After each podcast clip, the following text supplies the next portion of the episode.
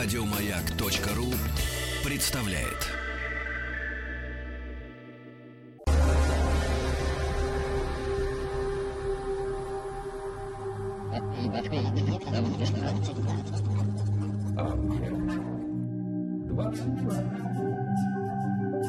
Объект 22.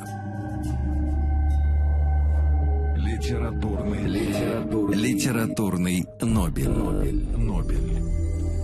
Это «Объект-22», я Евгений Стаховский. Очередная серия из нашего цикла, посвященного лауреатам Нобелевской премии по литературе. Сегодня 1969 год и 65-й лауреат Нобелевской премии по литературе. Им стал ирландский писатель, поэт, драматург, а, один из э, основоположников так называемого театра абсурда Сэмюэл Баркли Беккет. И здесь уже Владимир Николаевич Ганин, доктор филологических наук, профессор кафедры всемирной литературы Московского педагогического государственного университета. Владимир Николаевич, здравствуйте. Добрый вечер. Да, спасибо, что нашли на меня время. Сегодня такая вообще неоднозначная э, фигура. Действительно, один из самых сложных для восприятия авторов, наверное, не только в 20 веке, но и вообще за всю историю литературы. Одни полагают его чистым гением, другие и сегодня считают, что в этом есть какой-то обман. Э, ну вот, я надеюсь, с, вашим, с вашей помощью сегодня разберемся, в чем же, собственно говоря, заслуги Беккета перед мировой литературой, вообще перед человечеством, да. Мне кажется, вопрос, который я задаю нечасто, но сегодня что-то мне кажется уместным. Эм, насколько биография Беккета важна нам для понимания его творчества? Ну, несомненно, важна. Начнем хотя бы с даты его рождения. Он родился в пятницу 13 апреля 1906 года. Причем это была не просто пятница, а страстная пятница. И он сам позднее говорил, что вот эта страстная пятница как бы определила его будущий путь. Страдания, потери – э, сложности. Э, родился он в семье протестантов, э, что в Ирландии само по себе уже предполагает как бы некоторую изоляцию, потому что большинство населения там католики. 1906 а, год, то есть начало века. Да, начало века. Но в тот момент протестанты находились еще в более привилегированном положении, потому что э, Великобритания, Англия рассматривала протестантов как проводников своей политики, своего влияния. Поэтому поначалу такое ощущение превосходства э, и в семье э, Беккет тоже ощущалось. Родился он в семье бизнесмена, который занимался э, строительством. Семья была достаточно состоятельной. Ну и в какой-то мере он наследовал и черты своего отца и своей матери. Скажем, от отца он взял хорошую физическую форму. Отец его был неплохим спортсменом, получил немало призов, кубков, участвовал в соревнованиях по плаванию, по регби. А мать была такой более холодной особой, и вместе с тем вспыльчивый, темперамент очень горячий. А, но с детьми она держалась на некоторой дистанции, хотя любила, конечно, детей, но дистанцию сохраняла. К тому же временами она впадала в депрессию, меланхолию. Очевидно, вот эта склонность к депрессии передалась и Э, сыну позднее. Ну, сегодня врачи совершенно не исключают, да, о том, что депрессия в каких случаях носит и наследственный характер. Тогда, Очень... понятно, может быть, это было меньше понятно, сегодня уже сомнений нет. Но отношения с матерью позднее не слож... э, осложнили, э, в общем-то, и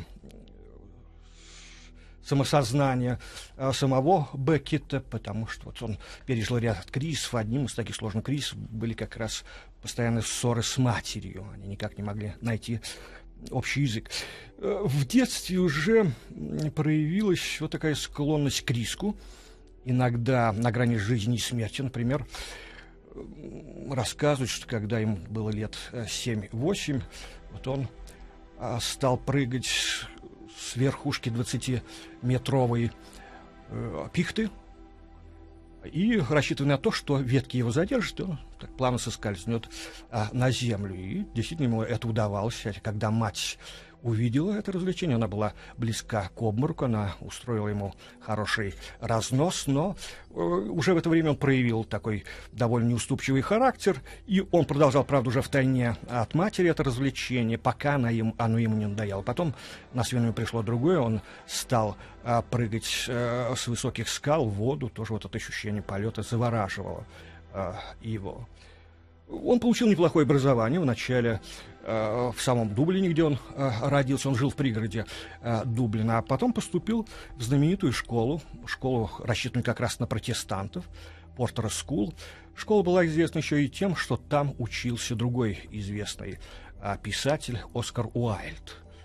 А, и Оскар Уайльду и Беккету поначалу пришлось достаточно сложно, хотя причины здесь разные. Опять же, помните, Оскар Уайльд, он с пренебрежением относился к э, спорту и всегда с пренебрежением наблюдал, как мальчишки там, предположим, гоняют э, футбольный мяч. Обычно он стоял в стороне в таких изящных костюмчиков э, и э, смотрел как вот на эти варварские, как ему казалось, э, развлечения его презирали тоже, но побаивались, потому что он обладал большой физической силой. То есть, действительно, потом, вот позднее, когда Оскар Уайльд э, встречался со своими читателями, почитателями, те были удивлены, увидев в общем не ту фигуру, которую ожидали. Знаете, в нем было больше метр девяносто, по тем временам просто гигантская фигура. Он был еще крупный человек, да, конечно. И сила у него была тоже исключительная. Когда он ездил с лекциями по Америке и читал э, лекции об искусстве э, ковбоем и старателем, то он удивлял их не тем, что там за одну лекцию перечислял 100 произведений искусства, а тем, что после лекции он шел вместе э, с ковбоями этими старателями в салон, и там вот он показывал, на что он способен. Иногда, предположим, носил, вытянув руки в сторону, там пару ковбоев на этих э, руках. А, Беккет был несколько иным. Он э, тоже отличался хорошей спортивной форме, он принимал участие а, и в футболе, и в крикете, и в других в спортивных состязаниях, и добился большого успеха. То есть а, ему открывалось, открывался путь к лидерству. То есть таких обычно мальчишки признают, и...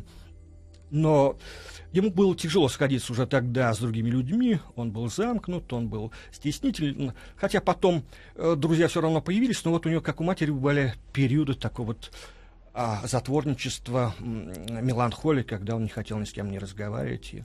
Биполярным расстройством попахивает. Может быть, я не читал медицинские uh-huh. диагнозы, какие ему позднее давали психиатр, но, конечно, с психикой у него уже в детстве было не все а, ладно. Потом он после Portora School поступает в другое знаменитое учебное заведение Тринити колледж. Но это уже блестящее, знаменитое да, заведение в Дублине, же, да. Помните, что оно было рассчитано на протестантов, uh-huh. католик туда попасть было uh-huh. очень а, сложно. Поступает на факультет а, современных языков, ну и поначалу как-то он достаточно равнодушно относился э, к учебе, по-прежнему занимался спортом, но вот э, его интерес к французскому и итальянскому разбудил профессор Родмоус Браун, который там преподавал. И вот постепенно э, Беккет увлекся языками, специально отправился в путешествие во Францию и э, в Италию. Вот они пришли здесь путешествие на 25 и на 26 э, год путешествовал на велосипеде, скажем, по Франции, и многое повидал, многое видел.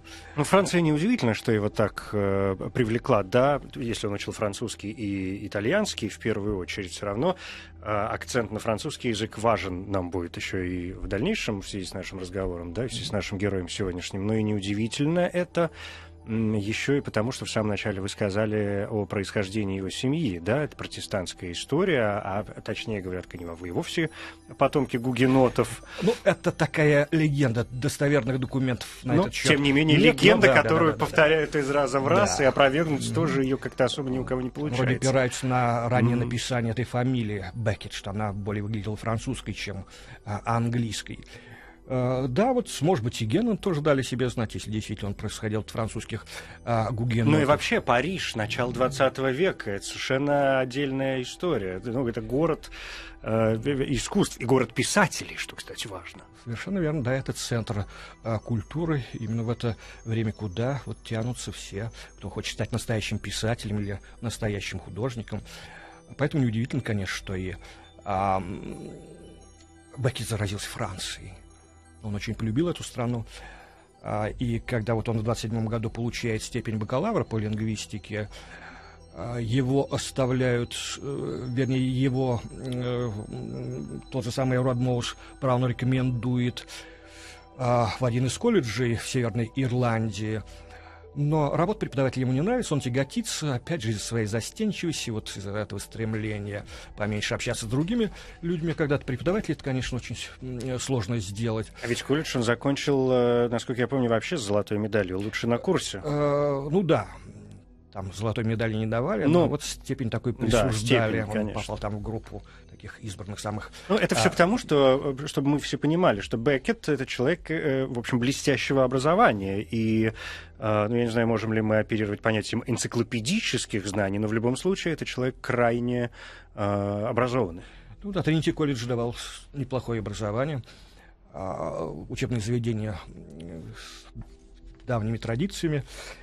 А, и вот, значит, он с трудом два семестра в этом колледже Кэмпбеллс э, закончил. Да, и потом э, удалось вот его отправить по преподавательскому обмену как раз во Францию. Достаточно своеобразное тоже учебное заведение «École э, Supérieure».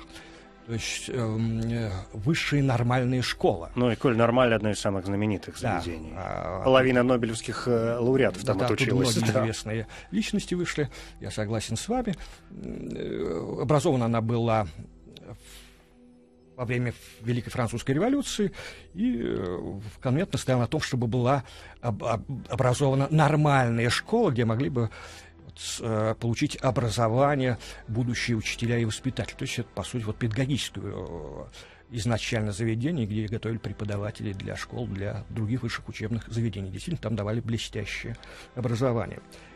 А, и вот здесь он тоже стал преподавателем, здесь он вкусил все прелести вот этой легкомысленной парижской а, жизни. Жил он в общежитии вместе со студентами и другими преподавателями. Жилищные условия были не слишком шикарные, но тем не менее все это ему а, нравилось. А и вот здесь, видимо, возникает важный момент. А, не знаю, может быть, я забегаю вперед, mm-hmm. но тем не менее, я, мы все время будем забегать вперед, чтобы успеть как можно больше. Mm-hmm. Вот именно здесь, и во Франции, и во все эти года, в, в конце 20-х э, эм, годов, 20 же века происходит, э, ну, во многом, может быть, и судьбоносная встреча. А, во-вторых, Э, происходит то, с чем Беккета так или иначе по сию пору будут, ну, не то чтобы абсолютно сравнивать, но проводить некоторые параллели э, мы не устаем до сих пор. Я, конечно, говорю о Джойсе, да, вы о правы. другом великом ирландце. Вы правы, да. О Джойсе он, очевидно, уже мечтал встретиться перед приездом, хотя там кто-то из исследователей говорит, что он о Джойсе не знал. Ну, буквально. Но это как-то странно было бы. Значит, да. да. Э, это странно, потому что он привез с собой рекомендательное письмо от своего дяди, который был какое-то время э, знаком э, Джойсом, и поэтому вот Джойс, очевидно, попросил такое письмо. Но тоже не так было просто войти в этот круг, хотя Джойс благоволил к ирландцам, а я около него всегда было много выходцев из Ирландии. Но тут помог Джойсу его друг Магриф, который уже был хорошо знаком Джойсу. Вот однажды он привел и э, поначалу Джойс вот выполнял э, те функции, которые выполняли многие молодые ирландцы рядом с Джойсом. Он уж к этому времени плохо видел и э, читать не мог, и берег вот остатки зрения, не хотел напрягать глаза. Поэтому вот эти молодые люди ему читали какие-то книги, которые ему были необходимы в это время. Он работал над новым романом «Памятники по Финигану» а какие-то выписки делали. И вот поначалу Джойс, э, Беккет тоже включился в эту работу, но потом Джойс стал его выделять. И э, вот с, именно с подачи Джойса он написал там свою первую э, статью, которая была как раз э, посвящена этой э, работе, поминкам по Финнигану, и э, опубликовал ее. То есть вот с этого-то все и началось. Все, с этого все и началось. А, и э, Джо, у Джойса именно он заимствовал как, э, какие-то принципы литературного творчества. Ну, например, то есть понятно, что он попал под сильное влияние. Его, по крайней мере, да, в своих, своих первых литературных э, э, опытах. Не мог. И вот в этом э, эссе Данте Бруно Вика Джойс, так называется этот очерк, он как раз и выражает как бы основной принцип творчества Джойса, который позднее он тоже вот перенимает и в немалой степени этот принцип определяет и э, его творчество. Я зачитаю вот эту мысль, которую он высказывает в этом эссе.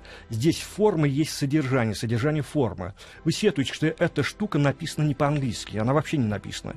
Ее не надлежит читать, или точнее, ее надлежит не только читать, ее нужно видеть и слышать. Его сочинение не о чем-то, оно и есть это что-то. Понимаете, вот а с приходом Джойса в литературу переходит такой кардинальный перелом в литературном процессе. В XIX веке акцент делается на содержании. А, форма, она помогает как бы донести э, содержание. Форма иногда может быть э, красивые, но все-таки важнее содержание. И форма не должна препятствовать этому. А вот Джойс, а, он уже делает содержательной саму форму. И форма, и несет какую-то информацию читать. Не случайно Джойс так много работал над Улисом, над а, формой, над а, стилем. Ну, сохранился такой анекдот. Однажды к Джойсу в гостиницу зашел его знакомый журналист Фрэнк Баджин, который позднее написал биографию а, Джойса. А, и он знал, что Джойс работает как раз над новым романом, и спросил, как продвигается работа. Джойс сказал, что вот сегодня удалось поработать э, очень хорошо, очень плодотворно. А, и э, Баден спросил, а что много написали, то сказал два предложения. Поначалу Баден подумал, что-то шутит, но увидел, что Джойс серьезен, и решил, что Джойс пошел по стопам э, Флабера, который тоже очень тщательно оделал свой стиль. Флабер говорит, что он вот ищет то слово, которое нужно ставить именно здесь, мой жуст. Правильное слово, верное слово. А, и он сказал, вы что, тоже вот такое точное слово ищете? Он говорит, да нет, слова-то у меня есть. Я не знаю, в каком порядке их поставить предложение. И вот он целый день думал над тем, как расставить э, слова в предложение. Это при том, что английский язык, да ирландский язык, в общем, довольно четкие, да, э, да. довольно четкую преследуют схему. Да. И э, вот Терри Игланд, современный литературовед, он определил поэзию, ее специфику, то здесь э, оз, э, означающее тоже становится значаемым. То есть вот как бы существует означаемое, это вот э, само явление, предмет или что-то, ну, предположим, стол, э, предмет мебели, и есть означающие вот эти звуки С-Т-О-Л. Вот в поэзии становится э, важно не только значение, но и вот эта форма, вот это звучание, что-то другое, вот то, что несет это значение. И у Джойс как бы, это слияние тоже происходит, означающего и значаемого. И Бекки тоже идет по этому пути. Он тоже старается делать форму содержательной, тоже насыщает ее э, смыслом. Особенно на первом этапе его близость э, к Джойсу ощутима. Но ну, а вот в какой-то момент это их сотрудничество, дружба была разрушена. Там, говорят, дочка еще, в общем. Да, из-за романа, это, это вообще-то романа, да. романа никакого а, не было, а просто вот ситуация как подталкивала э, к такому сближению с Лючи. Э, Бекки часто бывал в доме Джойса, где видели Лючи, и болтал с ней. Потом Джойс тоже э, хотел, чтобы Бекки сопровождал его в оперу, хотя Э, Беккет не любил оперу, он любил музыку, но не оперу, но вынужден был ходить с Джойсом. Их тоже сопровождала э, жена Джойса Нора и э, Лючия. То есть вот две пары, их уже стали воспринимать Джойс и э, вернее, Беккет и Лючи, ну, в общем, как, как парочку, да, конечно. Да, как пару. Э, и э, Лючи тоже так стал рассматривать, а э, Беккет привлекал женщин. Вот в какой-то момент э, именно женщины стали играть активную роль по отношению к нему, он занимал такую пассивную позицию. И, ждал, чем все это а, закончится.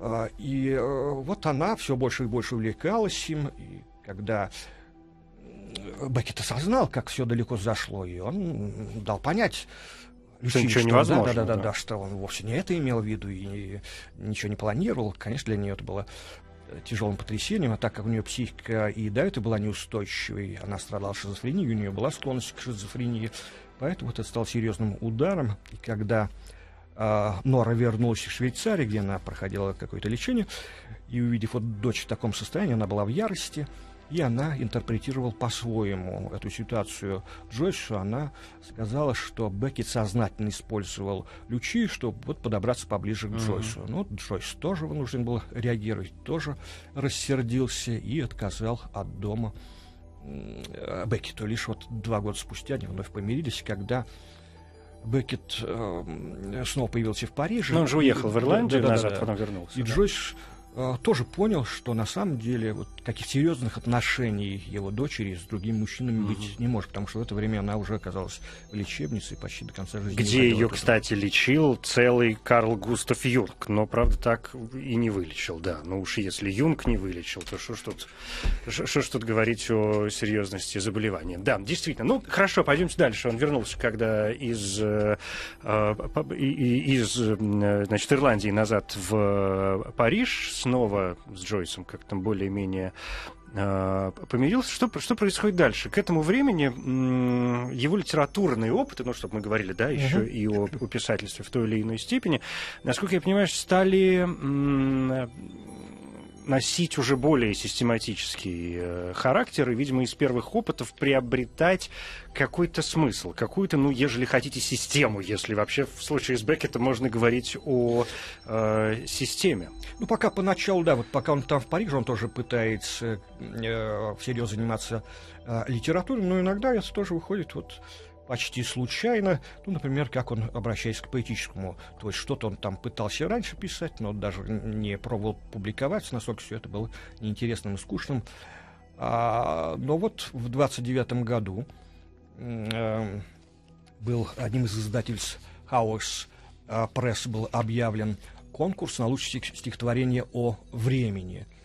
Э, Во главе этого издательства стояла английская аристократка, поэтесса э, Куин. И, э, кроме того, вот в качестве судьи при- был приглашен Ричард Олдингтон, известный писатель английский. Э, И вот уже конкурс заканчивается, время, отведенное на него. И э, Магри вдруг а Беккет пришел, сказал, вот встретил Олдингтон, тот сказал, что время уже конкурс заканчивается, а ни одного стихотворения так не пришло. Ты можешь попытаться, так как награда 10 фунтов, вполне приличные деньги. Правда, говорит, осталось уже полдня, вряд ли ты успеешь, но можешь э, отнести прямо в издательство. А я вот э, Беккет сел, написал стихотворение э, за полдня, а потом отнес, там бросил, была уже ночь, он бросил ящик почтовый, который был прикреплен к двери издательства, и его стихотворение это заняло первое место, и он получил эти э, э, желанные а, фунты. Ну а вот прежде чем он э, возвращается во Францию, там тоже достаточно трудный период в Ирландии, он приезжает э, в Ирландию, и э, ему предоставляют место в том же Тринити колледже, достаточно почетное, он преподает французскую литературу, но опять тяготится этим местом, потому что понимает, что преподавательская стезя не его. И вот, помучившись, через год он отказывается от этого места, родители недовольны, потому что, конечно, они рассчитывали, что отец, э, по Что крайней мере, считал, мгм. что он пойдет тоже Академической а, да. какой-то Нет, стезе, нет, нет, а он- Вначале он хотел, что тот пойдет вот э, в бизнес, будет заниматься тем чем А, он а занимается. этот вообще пока непонятно, как, чем как, занимается. как старший брат. Но потом... Да, Владимир Николаевич, давайте передохнем и продолжим. Мгм, Хорошо. Объект 22.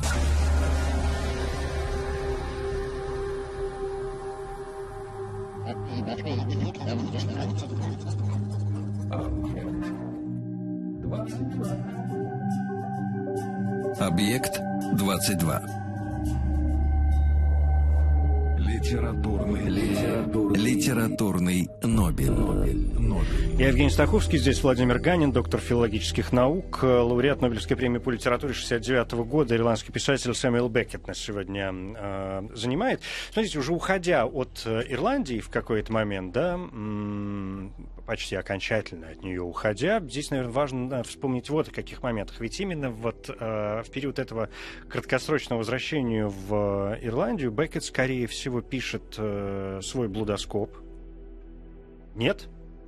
Я вам рассказывал стихотворение, это и есть как раз А Булдашков. вы про него и рассказывали, потому что вот, видите, вы же не сказали, как оно называется. Я думал, что это какая-то была отдельная Нет, история. Вы э, говорили про тут, блудоскоп. э, очень э, такое сложное название, как раз влияние Джойса, тот любит так подобного рода каламбуры. А По-английски это звучит как horoscope.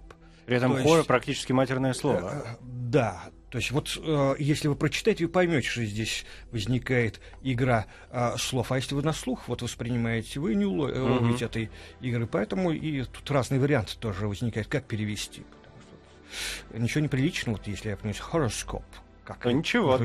издании, Ну, да. просто- Вот просто если вы посмотрите гороскоп, на да. название, то да. То есть вот это как раз то э, стихотворение. А Сейчас не все поймут, подождите. Смотрите ведь, что получается.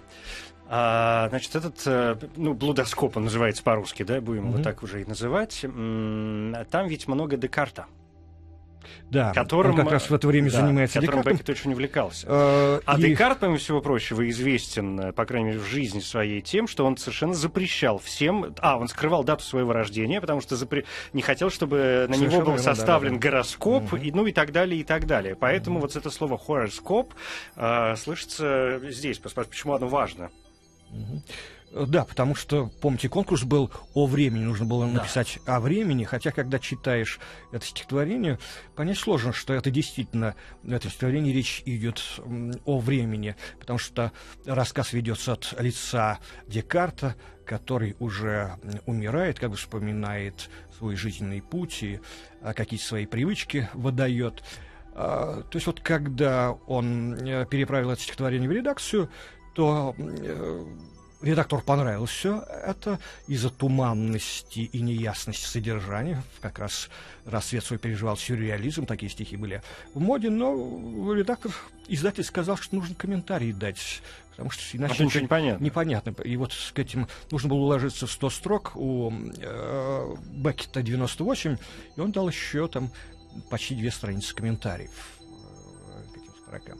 То есть, да, вот первая такая э, проба э, пера, такая серьезная. Опять же, повторяю, вот он заполняя Мгм. все это э, написал. Да, хорошо. А что тогда происходит с э, романом Мерфи? Его-то он, видимо, начинает писать Это чуть- как нет, раз в это Ирландии? чуть, или чуть тоже нет? позднее. Э, перед этим вот э, э, Беккет переживает очень серьезный кризис. То есть вот он бросает преподавательскую работу, затем... Бросает Лючию. М, Лючи он уже Он раньше бросил. бросил, у него здесь другая проблема.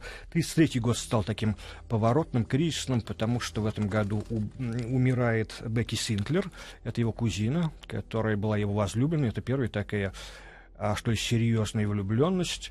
А Бекки, и вот, значит, в 1933 году она умирает от туберкулеза. В этом же 1933 году а, умирает его отец, отношения с матерью совсем расстраиваются. Он уезжает в Лондон, надеясь там найти какое-то успокоение от Ирландии, от семейных э, дрязг, как-то вот успокоиться после смерти отца, но, увы, э, в Англии, в Лондоне он тоже чувствует себя чужаком, потому что, несмотря на то, что он протестант, несмотря на то, что он англо-ирландец, так называли, вот таких людей, он не коренной как бы ирландец, а приезжий англичанин, э, к нему относится пренебрежительно, как и ко всем остальным ирландцам. Он чувствует это пренебрежение. Э, Это было настолько неприятно, что он проходит курс психотерапии. э, Ну вот все это так на него навалилось, что он, да, он проходит вот этот курс психоанализа по юнговской системе два года, и немного это помогло. У на короткий, опять же, срок наладить отношения с матерью. Она приезжала в Лондон, и он так сумел как по-дружески не поговорить, но потом все вот это пошло на смарку, и вот тогда он решает... э, он несколько раз приезжал в Париж, э, снова возвращался, но вот э, он решает снова приехать э, в Париж, и э, первый сборник, который он здесь издает, вот такой тоже достаточно серьезный, это мечты о женщинах красивых, э, разных, или переводит иногда так себе, а где вот он в литературной форме как бы и рефлексирует свои отношения с тремя женщинами. Это как раз а, с эм, Пегги Синклер,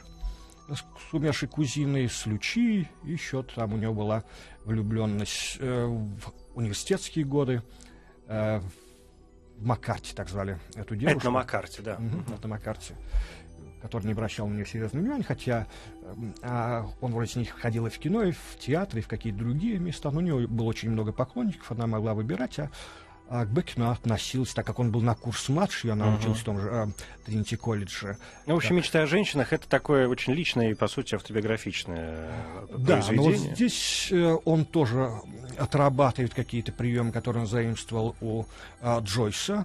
Это такая очень, как иногда называют, барочные по стилю проза, тоже очень сложная, требующая да, комментария а, серьезного. Но вот а, он пока ищет свою манеру, свой стиль. Он его написал, но ведь не опубликовал. Э, насколько я понимаю, согласно его воле, только посмертно можно было ну, это сделать. Э, что и было сделано только да, в 1992 да, Вы совершенно правы, потому что там узнаваем эти персонажи. Э, позднее, когда он тоже начинает выводить женщин, э, героин старается сделать их совершенно безликими, чтобы никаких там э, примет, никаких связей с его биографией не было. Но пока вот это про пират. Да, он затем начинает работать над э, романом Мерфи, но никак не может пристроить его. То есть он, вот это тоже такая значительная цифра, он получил 42 отказа в издательствах. Вот только в 1938 году ему наконец-то удалось пристроить этот э, роман. Уже после войны? А, нет, этот роман был. Э, опубликован э, до войны. После войны Э, в 38-м он опубликовал. А, в 30 мне послышалось, в 48-м. Нет, нет, нет в 38-м, в 38-м. Вот. А, затем начинается война, тоже серьезное испытание для него. Перед этим он был в Германии, два года наезжал, вернее, путешествовал полгода почти а по Германии. Это вот как раз было время, когда происходило в Германии становление нацизма. Это вызвало у него сильную неприязнь, вот эти вот процессы. Э, он даже физически почувствовал себя очень плохо. Эта атмосфера, говорят, что во многом тут э, болезни были надуманные, а, э, а психоматики тут психоматика была в основе, но угу. он вот страдал от этого. Спасали его только от посещения музеев. Он обнаружил много старых мастеров в музеях Германии в разных городах, и вот это был для него такой отдушный. Но вот он, в нем возникла такая стойкая неприязнь к нацизму, поэтому когда э, Франция была захвачена, Париж был захвачен, и один из друзей пригласил его участвовать в сопротивлении, то он сразу согласился, что вот он готов против Гитлера, хотя сам он был политичен, он сам этом признавался, но вот выступить против Гитлера он на это был. Но бывают времена, когда политичным готов. оставаться практически опять же, невозможно. Он сам потом признавался, работу он выполнял достаточно такую прозаическую, к нему поступала информация, он ее обрабатывал, переводил на английский язык, и затем ее присылали в Англию, эту информацию. Но, тем не менее, в 1942 году эта ячейка была раскрыта, и возникла серьезная э, опасность, смертельная опасность, потому что многие члены ячейки были арестованы, его предупредила жена одного из арестованных, и он вынужден был бежать вместе со своей подругой а, Сюзан, которая в это время с ним а, жила. Они почти ничего не взяли с собой, настолько все это вот было быстротечно. И он вот до конца войны скрывался в Оклюзе, в провинции, которая еще не была захвачена э, немцами, но все равно там тоже вот э, немцы вели свои проверки, а так как он по внешности чем-то напоминал еврея, это тоже стояло для него опасности. И вот он вынужден был маскироваться за, за э, крестьянином, разнорабочим, и вынужден был какую-то такую простую физическую работу э, делать. И вот в это время тоже он начинает э, писать новые произведения. Э, вот роман, который был опубликован уже после войны. Где тоже присутствует э, своеобразная игра слов в самом названии, да? What, ну, звучит как вопрос, во-первых, да, ну, то есть mm-hmm. что. Во-вторых, это имя. Вот, да, и э, имя второго персонажа, Not, оно тоже, mm-hmm. как это называют, эмофон, то есть хотя пишется несколько иначе, но вот что, Not нет. Но более сложное э, по форме, чем э, Мерфи. Там все-таки есть какие-то э, индивидуальные черты у персонажей, есть э, пространство реальное, конкретное. Хотя это пространство, как говорят исследователи, они скорее такая, такие маркеры топографические, которые отделяют внутренний мир героя от внешнего мира. Но тем не менее, а вот здесь постепенно происходит стирание этой индивидуальности. Э, пространство становится более абстрактным и э, сами проблемы, которые, которые, здесь, которые затрагивает здесь Беккет, тоже становятся более такими общими, философскими. То есть э, главный герой, вот э, этот самый Уотт, он попадает в услужение к некоему господину Нот, он никак не может понять его, что тот хочет от него. Там, может, какие-то сложные вещи в самом доме происходят, а привычные предметы вдруг утрачивают свои значения, и он пытается как бы соединить вновь эти а, значения, но ничего не получается, и вот он попадает, в конце концов, в психиатрическую лечебницу, где потом его рассказ записывает другой больной, что добавляет, очевидно, от себя, как мы предполагаем. Mm-hmm. Есть мнение, что вот это такое первое, ну, по-настоящему абсурдистское, ну, в стиле Беккета произведение Беккета. Может быть, хотя движение к этому уже намечено а, раньше, да. То есть вот здесь как бы язык а, окончательно утрачивает вот эту способность соединять а, людей. И там в финале романа а, герой говорит какие-то звуки, просто уже а, не имеет возможности выразить свою мысль. Вот он торопится там проговорить а, все, чтобы речь закончилась, наступило молчание. Слова исчезли полностью, да, там. Да, это понятно. Что происходит? Смотрите, ведь сам Беккет дальше уже, да, в послевоенные годы, сам Беккет э, помнится, говорил о том, что то, что он написал в первые годы после войны, ну там с 45-го, грубо говоря, там, до 50 до 50 до 51 это, в общем, вот единственное его э, такое значимое если хотите, наследие, а все остальное так, баловство. Согласитесь вы с этим? Мы сегодня вообще должны с этим соглашаться или нет? Я думаю, нет. Э, к сожалению, автор не всегда объективно может оценить и разъяснить даже то, что он э, написал. Если бы, э, опять же, мы прислушивались к советам или просьбам автор, например, Франц Кавка, вы помните, он угу. попросил сжечь. Все, Вообще все уничтожить, да, да, да. Хорошо, что этот его душеприказчик этого не сделал. Так он угу. оценил то, что было написано. Я думаю, нет. И то, что написано до войны и после войны, вот, заслуживает внимание. Но, э, да, тем не менее, впереди у нас будет еще несколько минут для того, чтобы обратить внимание на ряд его произведений, ну, в частности, на известные три произведения, которые принято объединять в трилогию. Э, ну и, конечно, драматическое творчество Беккета, которое вообще заслуживает отдельного разговора и отдельного разбора. Литературный, литературный, литературный Нобель. Нобель. Владимир Николаевич, ну вот смотрите, когда я да, вспоминал, и когда м, Беккет говорил об этих своих плодотворных годах послевоенных, mm-hmm. наверняка, скорее всего, он имел как раз э, в виду вот эту свою знаменитую э, трилогию, да, Маллой, Малон умирает, и э, роман «Неназываемый», или иногда его переводят как «Безымянный», ну и, конечно, драматическое творчество, и в первую очередь э, то, что считается шедевром, да, и самым известным произведением э, Беккета. Это пьеса в ожидании Годо, написанная э, в 48-49 годах, да, там с октября по январь указывает вот эти обычные месяцы. С октября 48 по январь 49 года, по крайней мере, она писалась.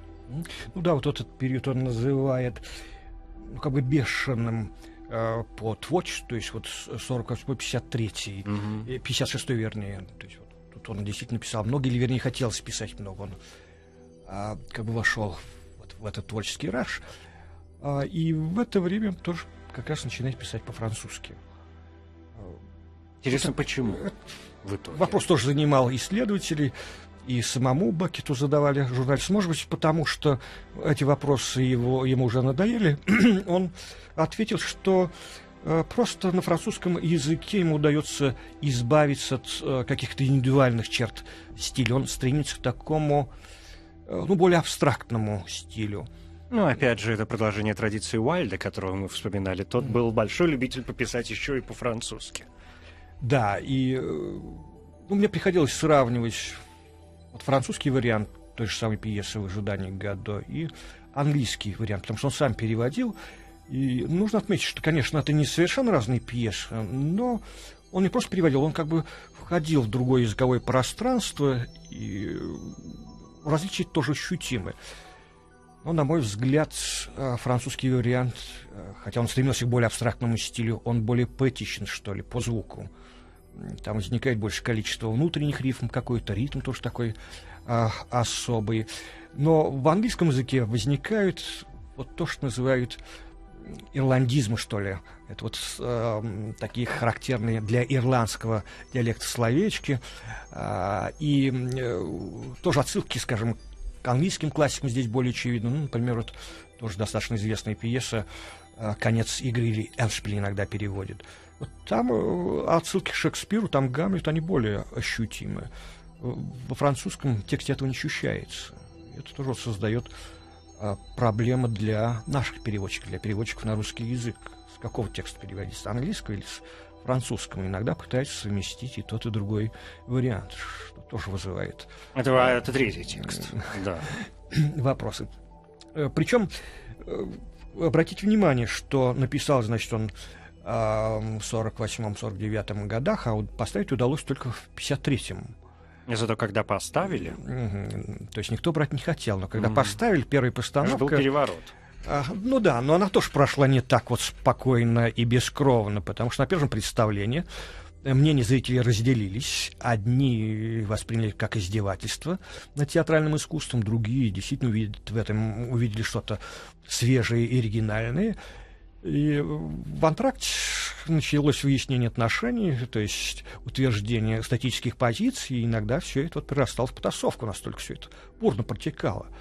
Э, и, э, скажем, в Америке тоже эту пьесу неоднозначно восприняли, э, скажем, в Бостоне после первого действия половина зрителей ушла. Но вот в Нью-Йорке эту пьесу восприняли с восторгом. То есть и тут тоже неоднозначно восприняли. Но потом она вот вошла. Ну, тоже а, вполне закономерно. Нью-Йорк-то помоднее будет. Ну да. Поперед, и... Попередовее. Да.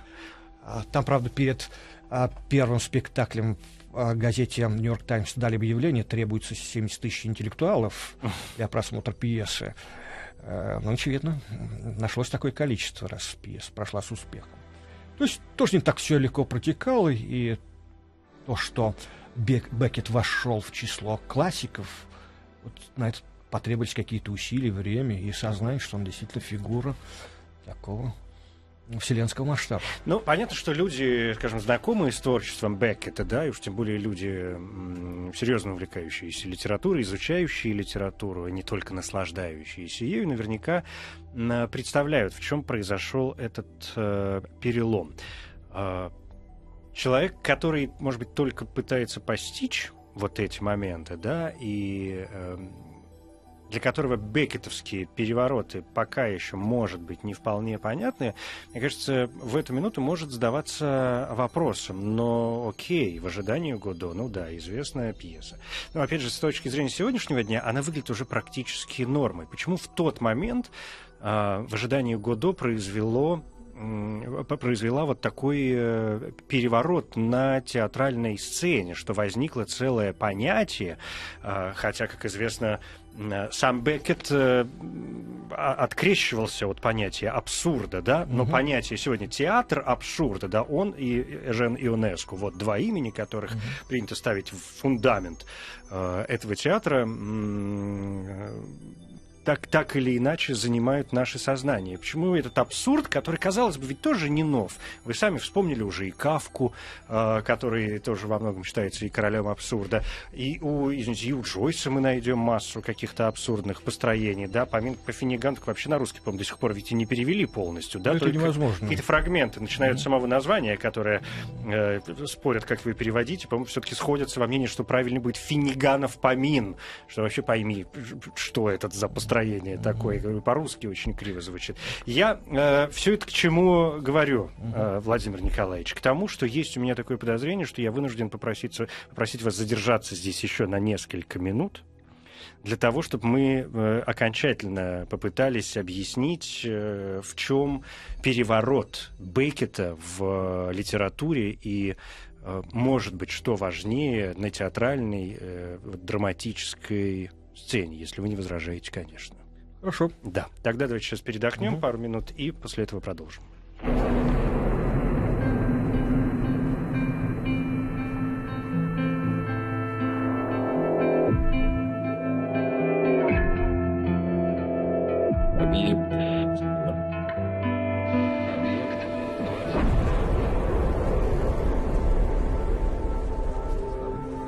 Объект 22.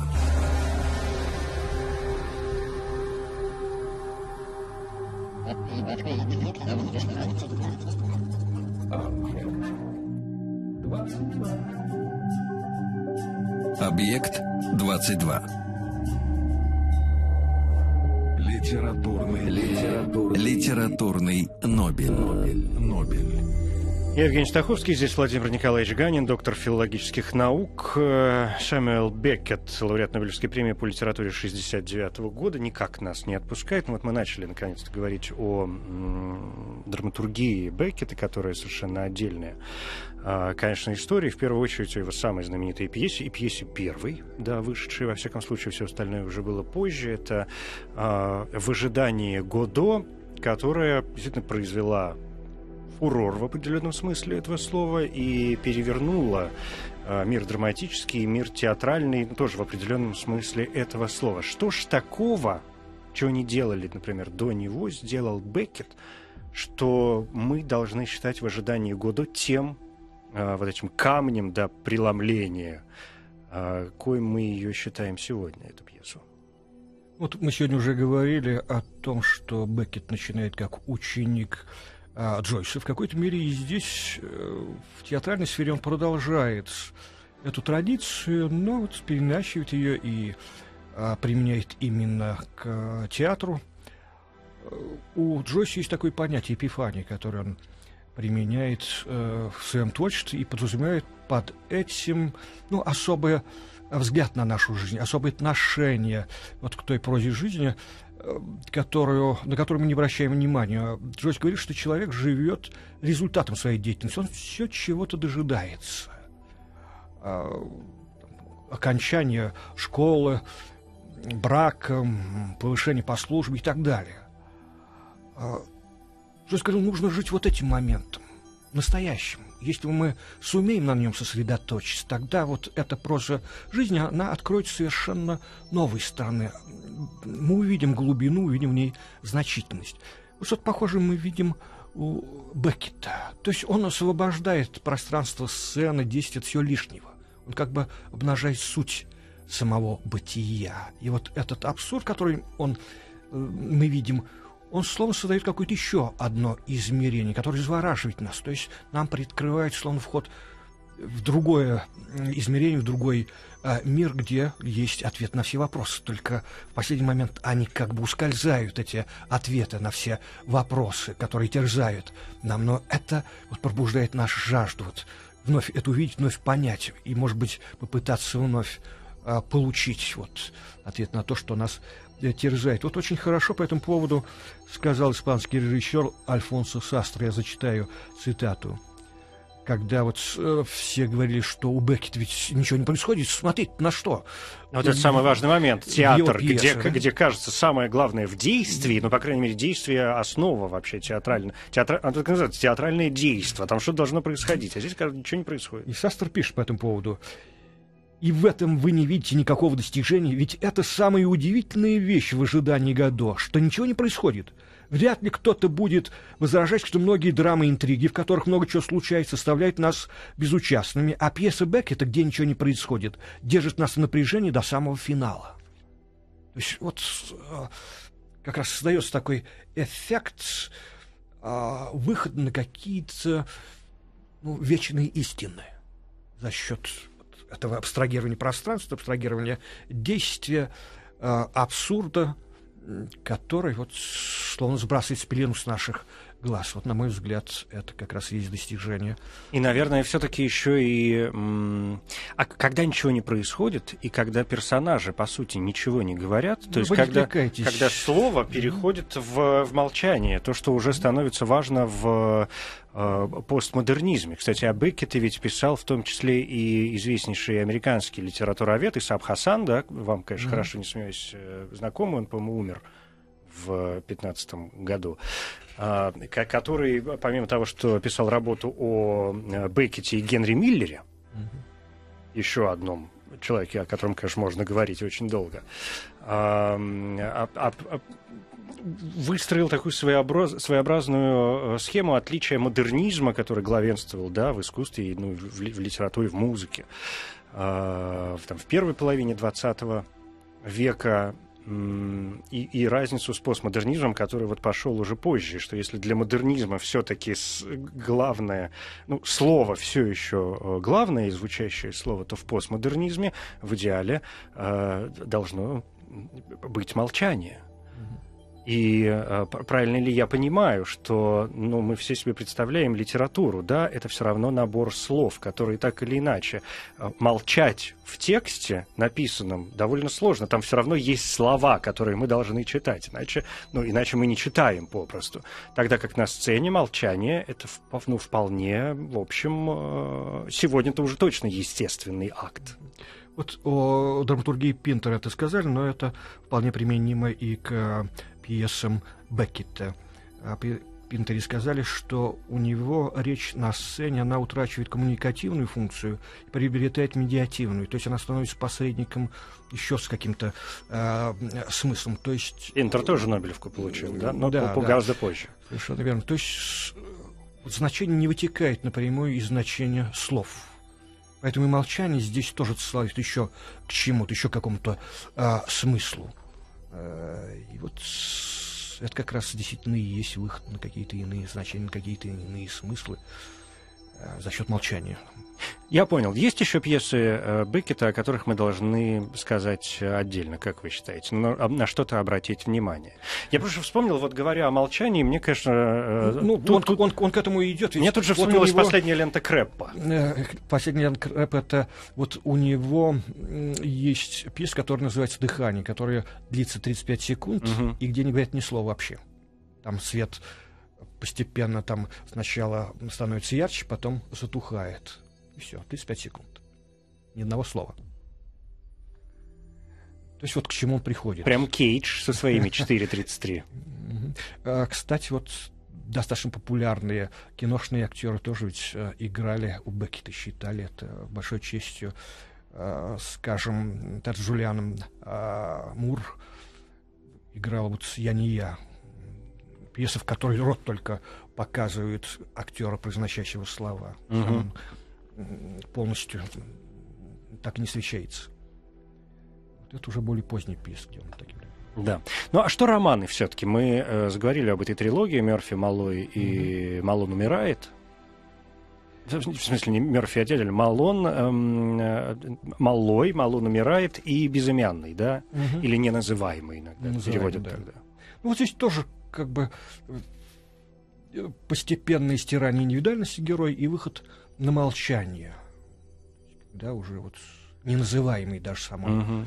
название романа тоже как бы указывает на это. То есть вот он, она выход к, к вечным истинным, когда слова исчезают, а самые, сами истины по себе э, возникают там, ну, в первом романе, то есть вот слияние как бы двух персонажей в финале происходит в начале, в первой части повествование идет от лица человека психически ну, неполноценного, так скажем, и физически он ущербен, он э, с трудом может передвигаться. А, ну, вот он движется, пытается э, дойти до своей матери, как вот это финальная точка, как бы вернуться к моменту своего рождения и исчезнуть из жизни, как бы вновь вернуться а, до этому моменту, к этому состоянию а, до рождения. И второй персонаж во второй части разыскивает этого малого, и потом сознает, он становится им, тоже вот эту эволюцию претерпевает. То есть вот личность исчезает, остается пустота. С чего бы вы, например, рекомендовали знакомиться с Беккетом? А, ну, с драматургией все-таки. Все-таки. И э, я бы рекомендовал начать, если будет возможность, посмотреть театральную постановку, хотя сейчас э, не так часто на нашей ну, сцене. Ну, но ставят Беккета. Ну, вот Александринки mm-hmm. сейчас э, идет одна из пьес э, Беккета. Но есть фильмы, на фильм посмотреть. Потому что здесь тоже многое зависит от э, хороших актеров, хорошего режиссера помогает раскрыть все это. Текст и иногда... хорошего перевода. Что у нас с переводами? Перевода. Э, ну, перевести адекватно, конечно, невозможно. Что-то теряется, но все-таки переводческая школа у нас неплохая. И, э, по крайней мере, и ранние переводы, когда там специалисты а Богословские, там, а Коренева, которые были специалистами по зарубежному театру, по Беккету, поэтому они Ну, в общем, мы имеем что-то, да, что-то, да. что-то вполне себе хорошее. А, да, Владимир Николаевич, я не могу э, два слова не сказать о вручении Нобелевской премии Беккету. А, Он не поехал, как известно, на церемонию. И вообще, я, говоря о переводах, мне кажется, это единственный случай, кстати, в э, истории Нобелевской премии, во всяком случае, по литературе, где крайне интересная формулировка по крайней мере, в, в оригинале, мне показалось в какой-то момент, ну, там всегда формулировки довольно размытые, все, все молодцы, большое спасибо, ну и вот. А, здесь у меня почему-то возникло ощущение, что Нобелевский комитет м, захотел соорудить формулировку в стиле самого Беккета. А, ну, и, и для того, чтобы ее понимать, нужно, конечно, там в той или иной степени владеть языком. Есть, э, ну, русское устоявшийся, такой русский устоявшийся перевод за новаторские произведения в прозе и драматургии, в которых трагизм современного человека становится его триумфом. Скукота, конечно, полная, имеющая довольно опосредованное отношение к оригиналу, который сбивает просто начиная с, с первого предложения, которое звучит как «for his writing. Причем writing в единственном числе. То есть не writings, который мы могли бы э, э, перевести как произведения, а writing, который мы тут же должны подумать, о чем вообще идет речь. Язык, стиль, э, письмо, склад э, этого самого письма. И вообще, что имеется в виду, собственно Ну, сам говоря? процесс, Да, очевидно, создания, процесс создания чего а, который э, уже выходит за рамки вот, э, традиционного творчества, становится чем-то большим, смыкается, может быть, ближе э, жизнью. На это обращайте внимание. Но меня также поразило, там, э, что говорят о пессимизме Беккета, и что в этом просматривается гуманизм его. Вот это мне напомнило Свифта, другого английского ирландца, который тоже учился в Тринити колледже, а, и которого называли м, человеком-ненавистником, а, и тоже вот говорит, что он психически ненормален такие а, вещи писать. А он в письме Александру Поупу, известному поэту XVIII века, говорил, что я не хочу развлекать, я хочу разозлить э, общество, я хочу раз- разозлить людей. Почему? То есть вот делать вывод, потому что он любит людей. Хочет, чтобы они удовлетворялись вот тем положением, в котором они оказались. Чтобы они хотели что-то большего. Вот и здесь тоже за этими униженными и оскорбленными, которые предстают на сцене в а, беккетовских пьесах, чувствуется любовь вот к этим оборванным, нищим, э, психически ненормальным, ущербным, ограниченным в возможности двигаться, там, шевелиться. Люди, заброшенные в пустоту, которые должны как-то выживать в том самом иррациональном мире, который стал абсолютно а, однозначно восприниматься как рациональный еще после двух ужасных войн 20 века. В этом смысле первая половина 20 века просто утвердила, поставила совершенно четкую м, границу. Да, и гуманизма у Беккета, конечно, много. Спасибо вам большое. А, Владимир Николаевич Ганин, доктор филологических наук, профессор кафедры всемирной литературы Московского педагогического государственного университета. Спасибо. Пожалуйста. Литературный, литературный, литературный Нобель. Нобель. Коротко говоря, Сэмюэл Баркли Беккет, ирландский писатель, поэт и драматург, работавший на английском и французском языках, один из основоположников так называемого театра абсурда. Годы жизни 1906-1989, наиболее известные произведения, пьеса «В ожидании Годо», романы «Уот», э, трилогия «Малой», «Мелон умирает», «Безымянный». Среди других заслуг военный крест и медаль за участие в сопротивлении от французского правительства. Беккет 65-й лауреат Нобелевской премии по литературе, это 1969 год, впервые номинирован в 1957 Он второй после Уильяма Йейтса, ирландский автор, получающий премию. Список номинантов на данный момент неизвестен, архивы Академии закрыты в течение 50 лет. Принять денежную премию Беккет согласился при условии, что ему не нужно присутствовать на церемонии и произносить речи. Награду получил французский издатель писателя Жером Линдон. Премия Сэмюэлу Беккету вручена с формулировкой «За стиль, где в новых для романа и драмы формах, в лишениях современности человек достигает своего величия». Объект 22. Еще больше подкастов на радиомаяк.ру.